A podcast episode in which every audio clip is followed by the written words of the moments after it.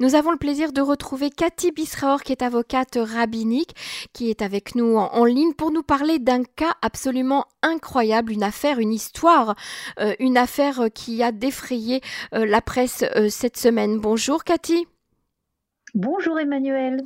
Alors encore une histoire terrible de souffrance, j'ai envie de dire, parce que c'est toujours comme ça qu'on peut le, le caractériser. C'est d'abord de la souffrance humaine et puis qui s'est terminée d'une drôle de façon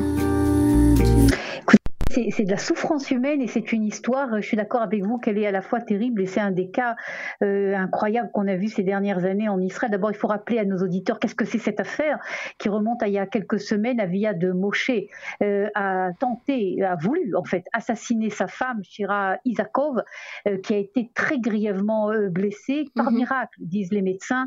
En fin de compte, elle n'a pas été tuée, elle a été grièvement blessée. C'est une affaire dont on avait beaucoup parlé en Israël il y a, il y a quelques semaines.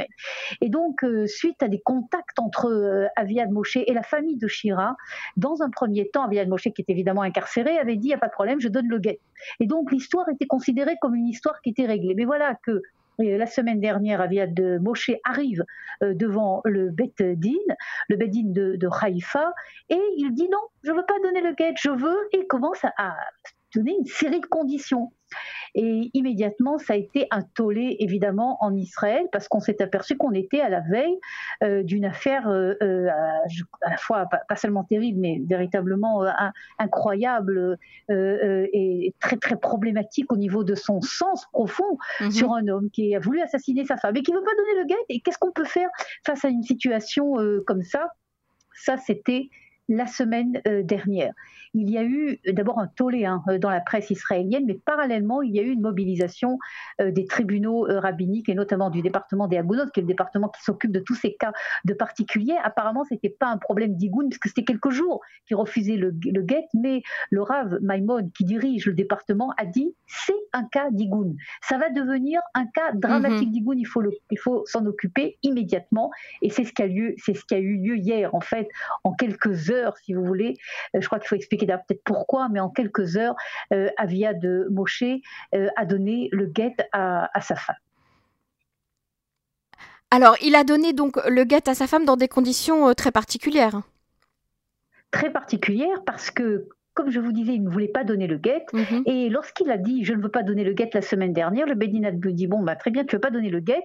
Et ils l'ont mis dans un cachot, ok, en prison, parce qu'il était emprisonné. Et, euh, et ce que disaient ses avocats, c'est qu'il ne donnerait pas le guet. Et il a été amené hier euh, devant le Beddin de Haïfa, le rabbin Edri, à qui je crois il faut donner un coup de chapeau. Je crois que d'ailleurs, on en avait parlé de ce rabbin, de ce Dayan mhm, Edri, vous et moi, Emmanuel, parce qu'il y avait eu d'autres affaires dramatiques qu'il avait réussi.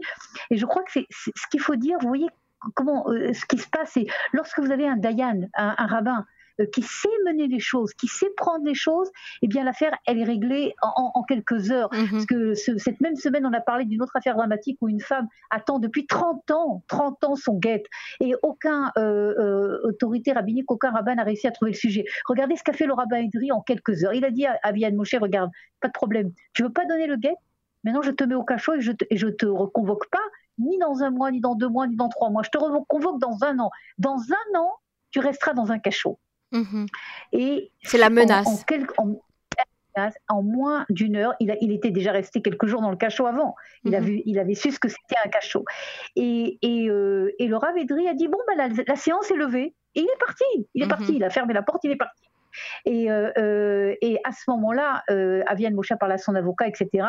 Il a compris que c'était très sérieux. Euh, mhm. apparemment, son avocat lui a expliqué qui c'était le Dayan Edri. Mhm. Et en quelques heures, en même temps, en quelques heures, en, quelques minutes, en fait, il a donné, il, a donné le guet. Et c'est vrai que ça fait beaucoup réfléchir cette affaire, Emmanuel, parce que si Chira a eu de la chance et qu'elle a eu son guet hier, malheureusement, il y a encore beaucoup de femmes qui n'ont pas, qui n'ont pas la chance de se retrouver face à un Dayan comme le rabbin Edri. Mhm. Euh, et, c'est sûr que ça demande énormément de réflexion sur l'ensemble de, du système, si vous voulez, de notre société. où les femmes sont malheureusement prisonnières. Tout à fait. En tout cas, on a beaucoup de chance de vous avoir, Cathy Bisraor, comme justement euh, Toinette Rabanit, avocate rabbinique, pour s'occuper justement de toutes ces femmes agonotes. Merci beaucoup, Cathy, pour cette chronique. Je vous en prie, Emmanuel.